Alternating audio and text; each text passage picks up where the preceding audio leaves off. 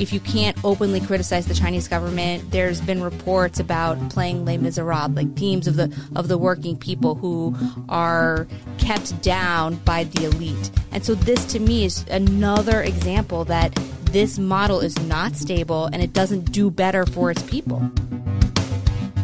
It is the week of February 10th, and welcome to Fault Lines, the National Security Institute's podcast that explores the disagreements between the political left and right on issues of national security and foreign policy. Today we have some of our usual suspects Dana Stroul, former senior staff member at the Senate Foreign Relations Committee, Jody Herman, former staff director at the Senate Foreign Relations Committee, myself, Lester Munson, a senior fellow at NSI and also the former staff director of the Senate Foreign Relations Committee, and new this week, joining us for the first time, Andy Keiser, a fellow at the National Security Institute and a former senior advisor to the House Permanent Select Committee on Intelligence, or HPSCI.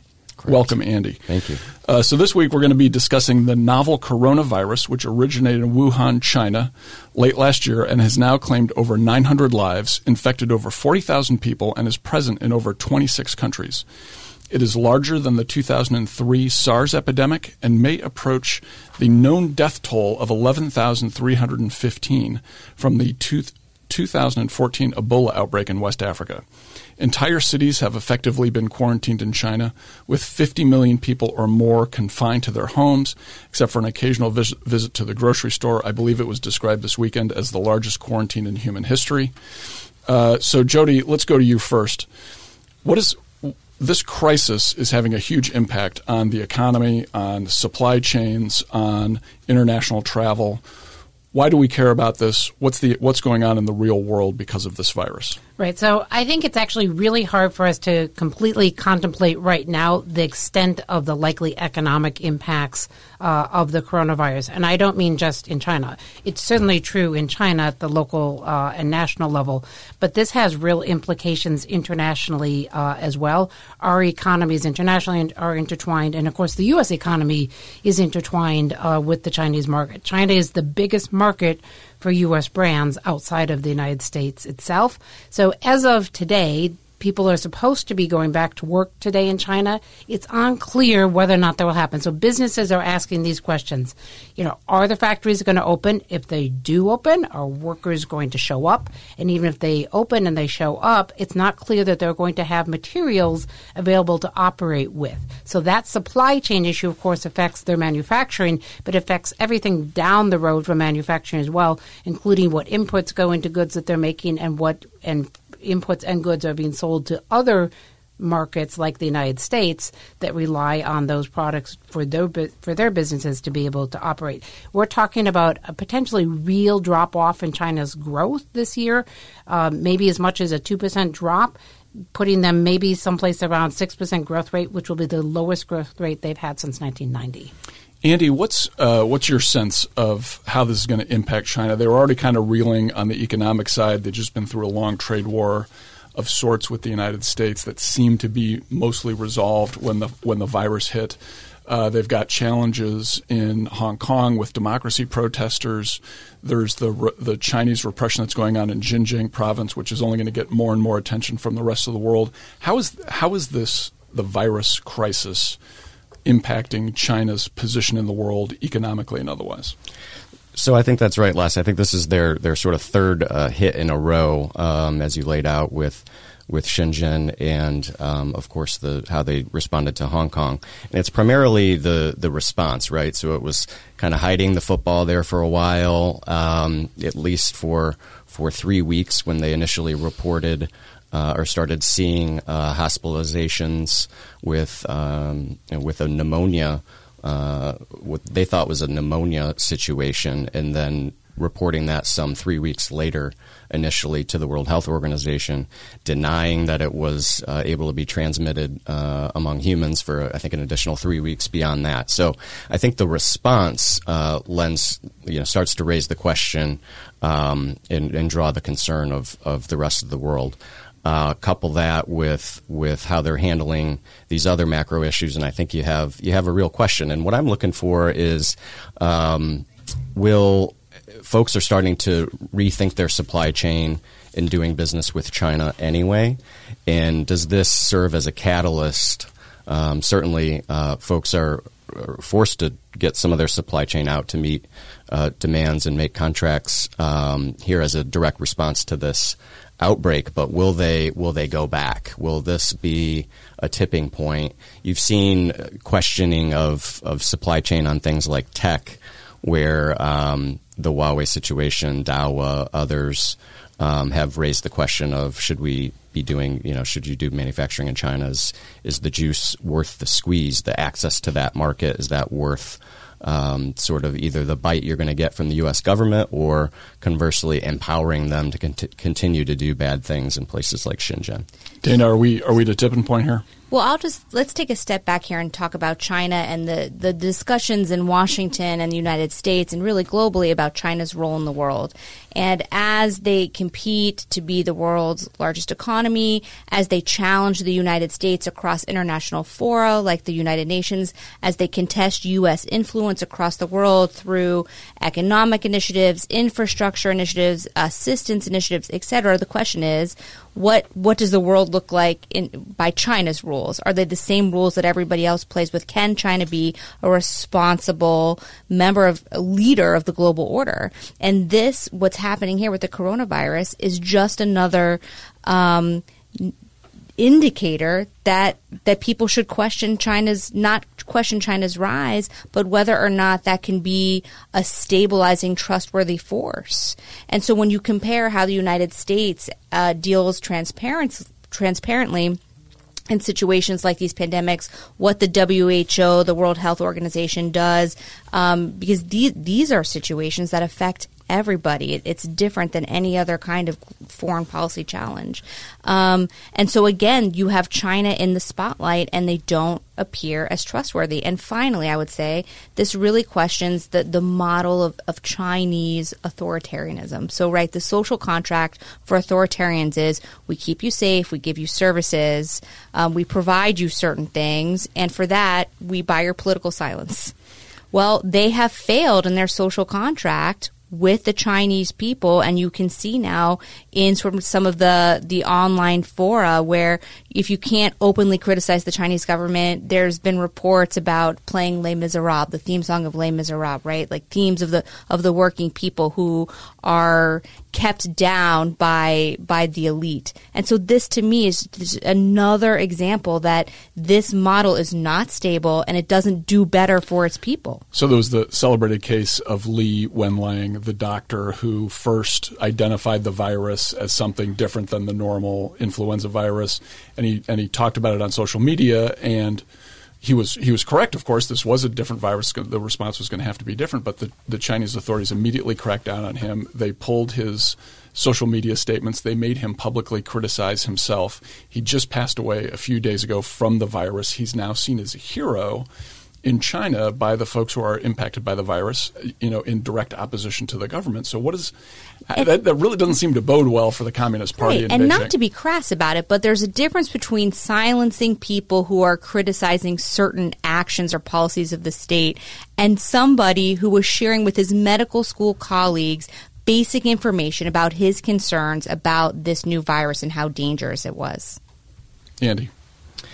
Right, and I, I, think it speaks to uh, this question of their do they have a systemic problem, right? So um, I I uh, happened to binge watch uh, HBO's uh, Chernobyl. Um, you know, late last year, and it, it the similarities are, uh, I think, worth worth mentioning. Where um, you know, in, in, a couple of the famous scenes, uh, the the, the physicist says something to the effect of Chernobyl wasn't caused by a mechanical or other failure, it was a systemic failure of the state, essentially, that a whole series of lies um, told amongst themselves and then to the broader public in, in the Soviet Union had created the circumstances by which they could cover all these uh, small uh, things that added up to something very, very big. Um, and here you're seeing some of that with um, with this case uh, the coronavirus. You, you, saw it similarly with SARS,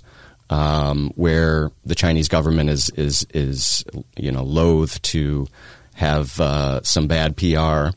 Um, and so they'll they'll cover up for as long as they can, and then they flip the switch and did what authoritarian states, only authoritarian states can do, and which is institute this massive uh, lockdown of of the city of, of Wuhan. Though probably worth noting, uh, five million people escaped the quarantine uh, in the days before it was put in place. So where those five million people are is, is something I'm sure they're also Jody, interested in. Jump in. Right. So I think following on both of what you've had to say, China's disposition right now, where it likes to curate messaging, particularly curate any potentially negative messaging uh, within the country, is wholly incompatible with a complex uh, situation like the coronavirus. And worse than that, it actually makes people wonder if you're living in China whether or not they're getting good information from the state. So, what happens in a situation where you have millions of people being quarantined and they're not sure whose information to trust? Okay, let me let me pick up something that Dana was talking about earlier. The the kind of the role of China in international organizations and as a global leader. The, the director general of the WHO, of the World Health Organization, which is directly charged with helping with the response to a, epidemic and possible pandemic like this, uh, the director general went to Beijing in January and praised the Chinese response to the virus very specifically and publicly. It's one of maybe two or three public appearances by President Xi Jinping was with Tedros, Dr. Tedros, the Director General of the WHO. So what does it what does it say about the World Health Organization if the Director General is going to Beijing and praising the Chinese response when it's pretty clear now that there were a lot of very serious flaws in the way China responded to this crisis. What do you think, Dana? So I think this is a complicated one in the sense of, from a foreign policy perspective, I can understand how if you are an international organization and your mandate is to understand the situation, get the details, get the facts, get a good picture so that you can organize and share information in the best way to save as many lives as possible, not just in China, but everywhere else, you probably don't want to go and get your hosts really angry by standing with the president of China and criticizing their their lackluster response to date. That being said, the optics are obviously horrible, and this just gives more fodder to uh, members of political parties and civil society organizations that hate international organizations and hate providing information and funding international organizations because they don't see international organizations working for their on their behalf. So, what are the implications for this? Where clearly Beijing has fumbled the response. I think, I think a lot of folks are saying, frankly, that their response to coronavirus is better than the response to SARS uh, 17 years ago, where they completely hid everything for, for a very long time. And it wasn't until much later in the process that everyone realized what was happening. This has been uh, not quite as much uh, hiding of the facts and repression this time, although there's still a significant amount. They've gotten some criticism. And, just, and as you point out, WHO kind of has to walk a fine line between access and criticism. But what is it? What's the impact going to be on China's neighbors? Right, China's trying to throw its weight around in the Indo-Pacific, trying to influence other nation states. Is this going to impact their ability to kind of shape the battlefield in their own backyard here? Right. So I think that this current situation. Uh, alongside other issues we've already mentioned, the situation in Hong Kong, for example, have brought into question China's efforts to sell market based authoritarianism right? So they've really leaned into into this idea that you could be an authoritarian state and still have a viable market. And they've been selling that globally. They've been selling it in Europe. They've been selling it in Africa. They've been selling it in Latin America. Frankly, through largely one sided deals that benefit the Chinese more than anybody else. But there has been a narrative that that some foreign leaders have been keen to buy into, and China has had success with. I think their management of the situation in Hong Kong, not to mention global, growing global criticism over their detention camps in East Turkestan. Uh, really raises questions for other authoritarian leaders as to whether or not this is a viable whether or not China presents a viable model. So, Andy, if you're the Trump administration, if you're a policymaker in the Trump administration, how do you think about responding to this? This sounds like a real. I mean, not to, you know, put. Uh, too little emphasis on the loss of human lives. That's very important, and the humanitarian response has got to be critical. But in the in the long run, how does the U.S. respond to this opportunity? China's been shown to be an emperor with not a lot of clothes on. How do how does the U.S. and the and the West exploit this opportunity? Yeah, I think it comes at a, awfully opportune time for for those around the world who are concerned about uh, China's China's growing role and influence.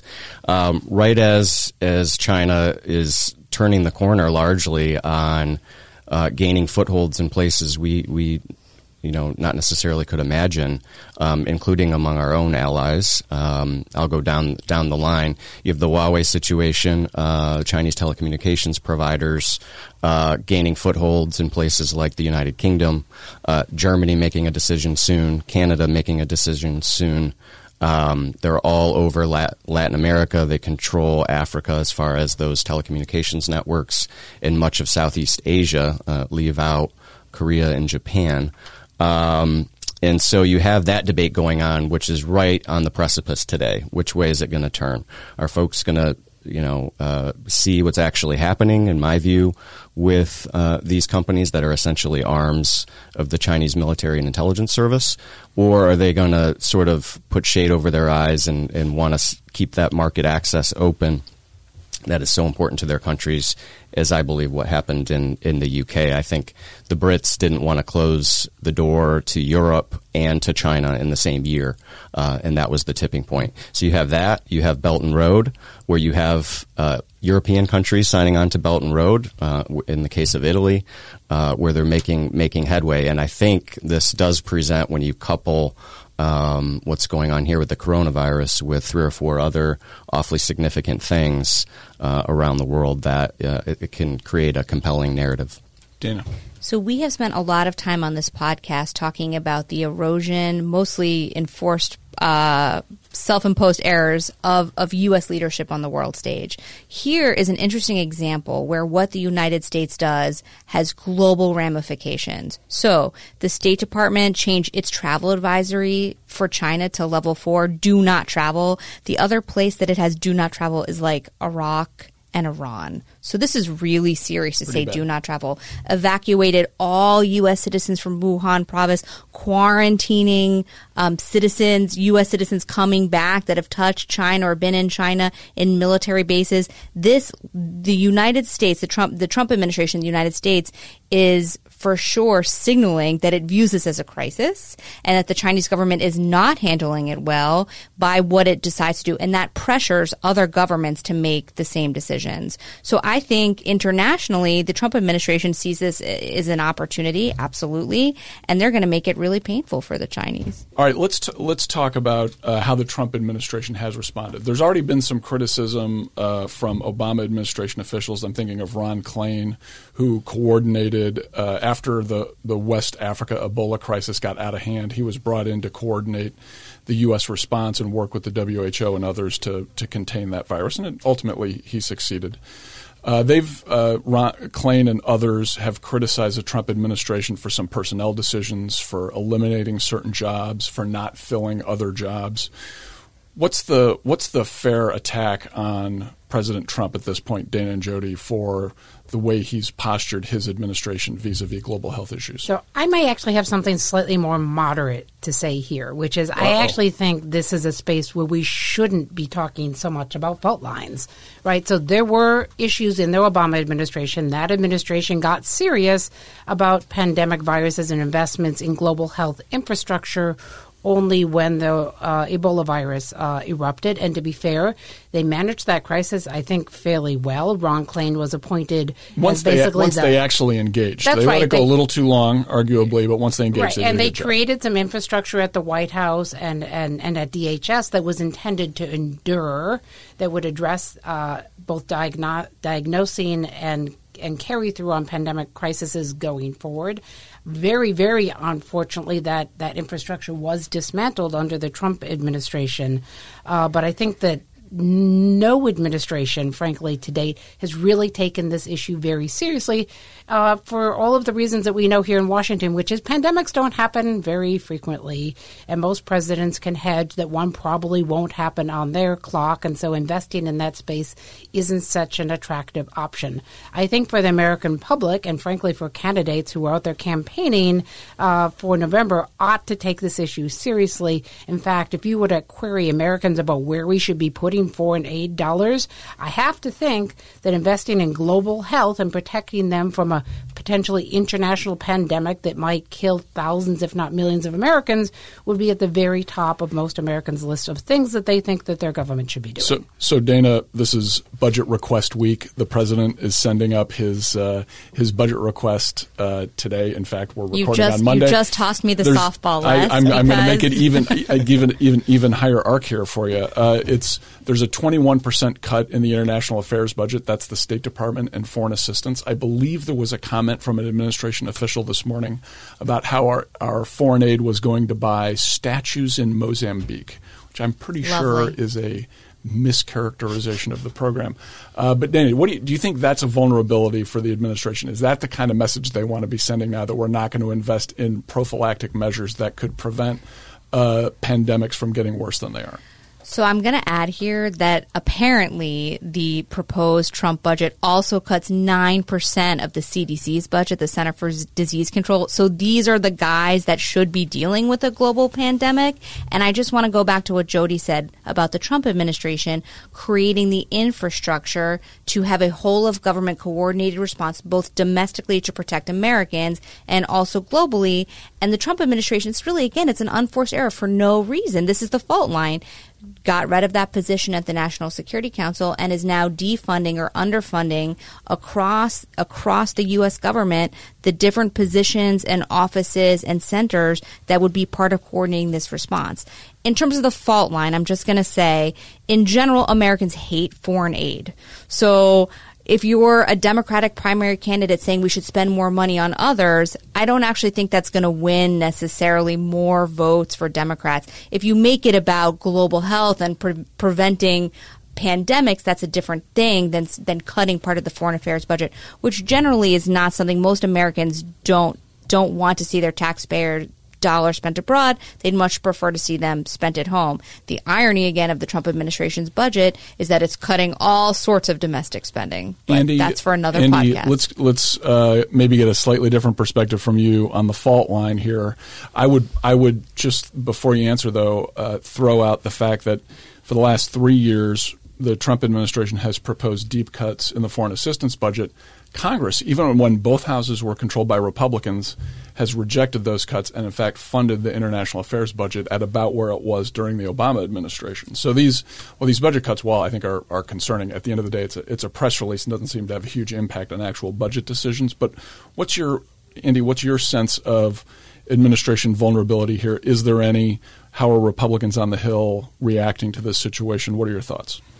Which uh, all of those uh, those bills that Congress passed to reinstate that funding, of course, were were signed by the president. So clearly, they they want to send a signal that uh, it's not their favorite priority for sure, but they're not. Will, it's not a sword they're they're uh, willing to to fall on. Um, as for the National Security Council, the only thing I would point out there is we've seen this is largely consistent with how they've restructured the NSC in general, um, which is certainly uh, open for criticism. But I mean, they they moved the cyber coordinator uh, back underneath the National Security Advisor. They moved the Homeland uh, Advisory Committee back underneath the National Security Advisor. They in a highly underpublicized, in my view, move, uh, took the United Nations ambassador back underneath uh, essentially at the State Department and, and took away the, the, cabinet position. So this is consistent with um, with I think at least how this White House uh, uh, has structured things, uh, wise or not. All right, let's flip to Chinese politics. Uh, President Xi came to power in 2012. He's been there for uh, for eight years, of course. He has made changes to the laws in China so that he can serve more than the two five year terms that have been kind of the traditional term for someone in his position. So, opening the door to chairman for life or president for life. He's really consolidated power. He's promoted nationalism, kind of an almost ethnic nationalism uh, in China. He's really uh, put the squeeze on uh, corruption issues as a way to kind of punish his enemies.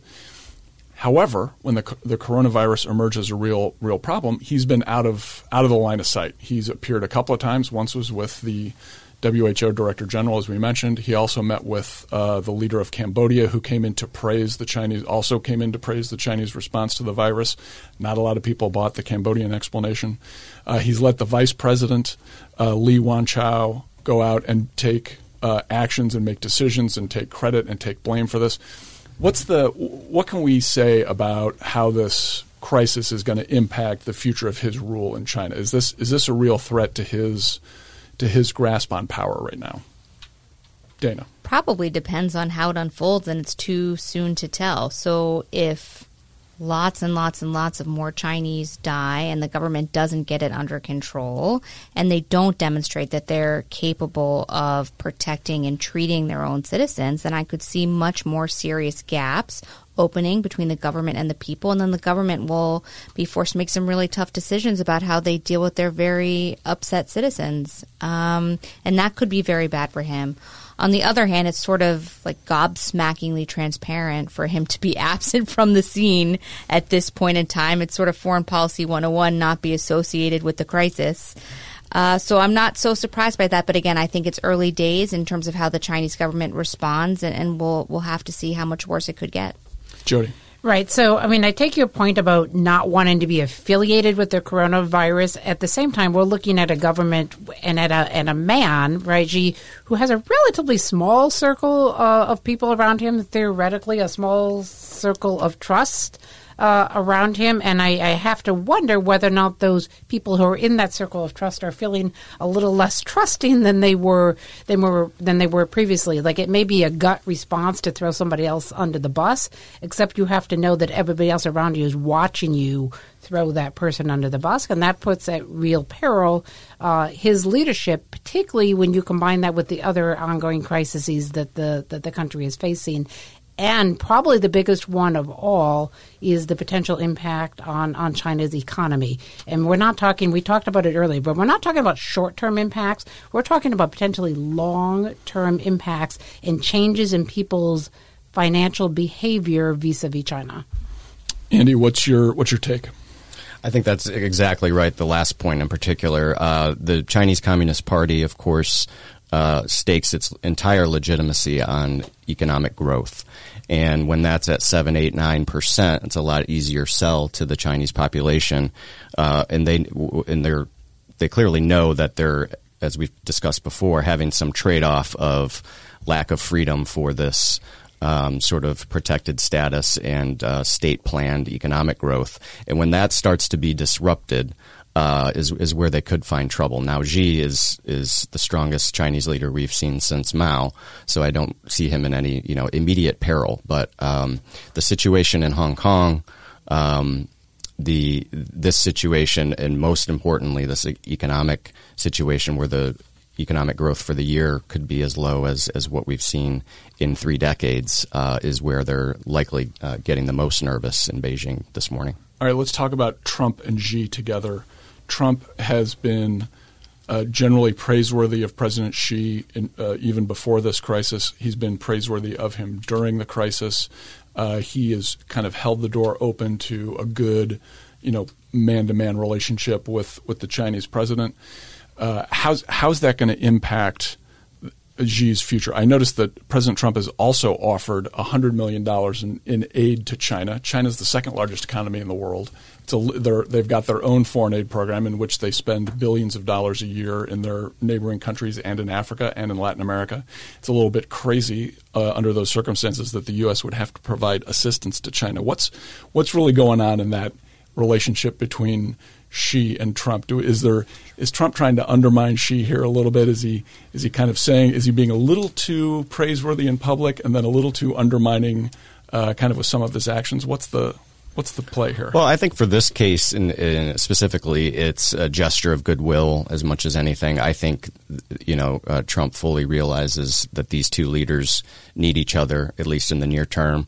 Uh, President Trump's uh, clearly his top priority always has been aside from uh, the number, the volume of tweets on other topics, uh, concern about the, the U.S. economy and, and its growth, um, and realizes the biggest potential for negative or positive is our trading relationship with China. So I think he certainly doesn't want to spook that uh, situation, but is doing all the things uh, in other areas, whether, whether, that's diplomatic or military or intelligence or um, a number of other uh, areas, trade. Uh, to squeeze China everywhere else, but keep trying to maintain. And you see his he does this with lots of other foreign leaders, where he does seek at least to maintain this this personal relationship with a view that he can manipulate it, in my view, at, at some time uh, advantageous to him in the U.S. Jody. Right. Just a quick comment on the on the hundred million dollar uh, investment. I, I know it's not popular to say, and normally I wouldn't be supportive of providing aid to China. Uh, but in this circumstance, it isn't just about China, right? This investment in assistance to counter the coronavirus is really about us too. Yeah. And I, I, I think of the investments we can make globally, global health for most of us should be at the top of should be at the top of that list because it has international uh, implications affects Chinese, but it affects Americans too. Yeah, I, th- I think that's that's a great point. I do, but I do think that there's a little part of the President Trump that is using this as a way to show President Xi, hey, you're the junior partner at best here. That while we, I may be very nice to you in public, um, we know who's the number one, and because I have to give you assistance, it's not you. That'll uh, we'll tie a knot in that, and that'll uh, will conclude our coronavirus discussion at least for now let's go to the final part of the podcast where uh, each one brings up a topic that they're following that's not necessarily in the front page headlines. Dana, do you want to go first? So sadly, not in the front page headlines. The American public paid attention for a very short period of time in late September, early October to what was happening in Syria and the future of the United States and, and our um, military presence in Syria setting that aside, last week, where the Assad regime in Damascus has increased the pace of its military operations, is this province in northwest Syria called Idlib province. Idlib province is a dog's breakfast of Al Qaeda and all of its affiliates, not to mention hundreds of thousands of Syrian civilians. The Assad regime, enabled by Russia and Iranian ground forces, has escalated and increased its attacks on Idlib to try to rid the province and take back control of this province, which is basically in the hands of Al Qaeda in Syria and its affiliates. Last week, however, Turkey, who has created outposts inside Idlib in order to prevent a massive outflow of even more Syrian civilians as refugees into Turkey killed Assad regime soldiers after, according to President Erdogan of Turkey, Assad regime soldier, Assad regime security forces attacked Turkey. So one, this is the first time to my knowledge that Turkey and the Assad government in Damascus have directly engaged in military action. And two, it really calls into question Russia and its role in mediating and preventing bloodshed between some of its partners and allies in the Middle East. Would this have happened if we had not changed our support for the Syrian Kurds? a few months ago? I don't think so because our forces are in northeast Syria fighting ISIS and doing something entirely different. We pulled, we being the United States, all of our support out of northwest Syria, Idlib, whether it was economic aid, civil society aid to the innocents that are still there, any of the other programs where we were supporting what we refer to as Syrian opposition forces ended a long time ago. So we've effectively given up this terrain other than limited kinetic strikes when we have high value targets of Al Qaeda people. Um, but again, what is so interesting to me is recall Turkey's still our NATO ally for this period in time. This is a this is a point of tremendous tension, Syria, between the United States and Turkey that's caused Turkey to look to Russia and Moscow rather than Washington and the United States to protect its interests in Syria. And here you have Russia failing Turkey and Turkey turning its weapons on Assad, who is the ally of Russia in the Middle East. It is pretty amazing. Andy, what are you following? Yeah, when you follow that as closely, uh, it does make your head hurt.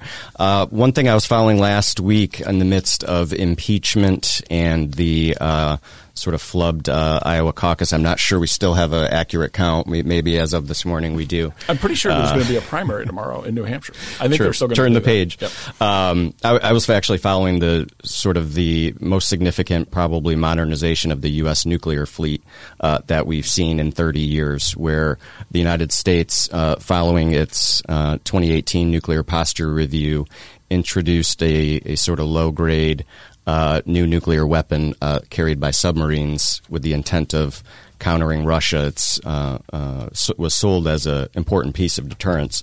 I think this was largely lost in the media scrum uh, of the week, but but awfully significant.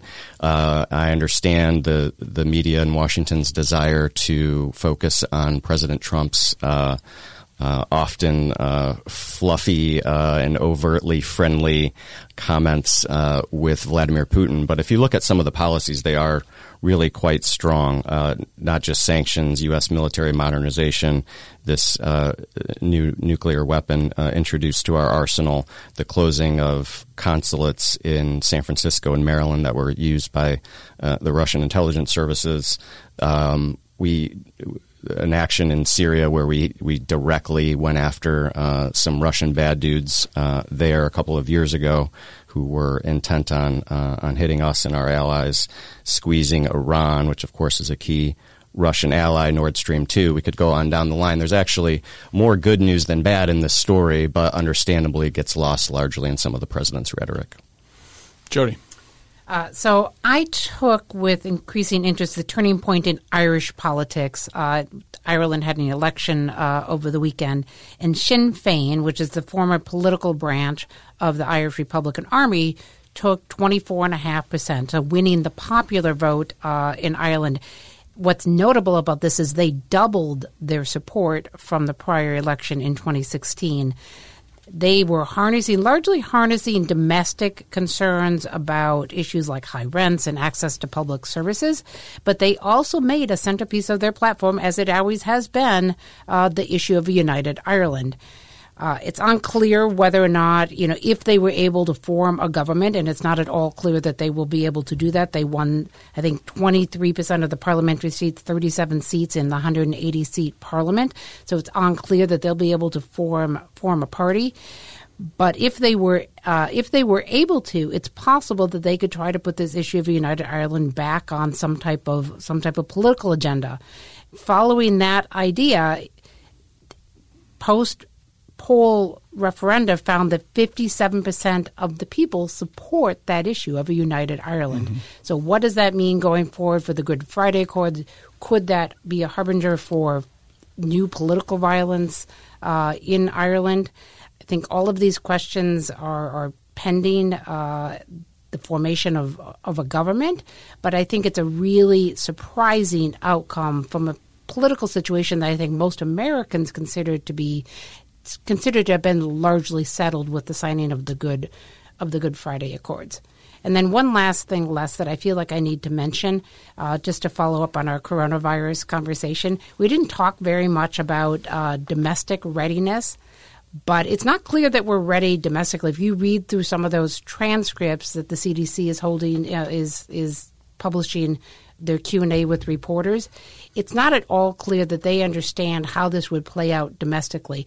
Uh, state departments of health largely own control over how to manage their own citizens, how to quarantine them and then couple that with the fact that you could not buy a face mask on Amazon if you were willing to pay $1,000 for it right now. And I think the CDC, at least until a few days ago, was saying don't even bother with face masks. Like their recommendation was not to be wearing face masks, yet they're sold out. I mean, we're we're in a we're in a situation where people are going on things they believe, not necessarily on the facts promoted by professionals who know about these things, and we may be underfunding those exact professionals that we're going to need to respond to this crisis. Right, so all of our listeners should go home and put together their own readiness pack of basic medicines and face masks and gloves because if and when that happens here, you cannot presume that those those materials will be accessible. Go to the to CDC website, see what they recommend, follow their instructions. It's Absolutely. not. It's definitely not a bad idea.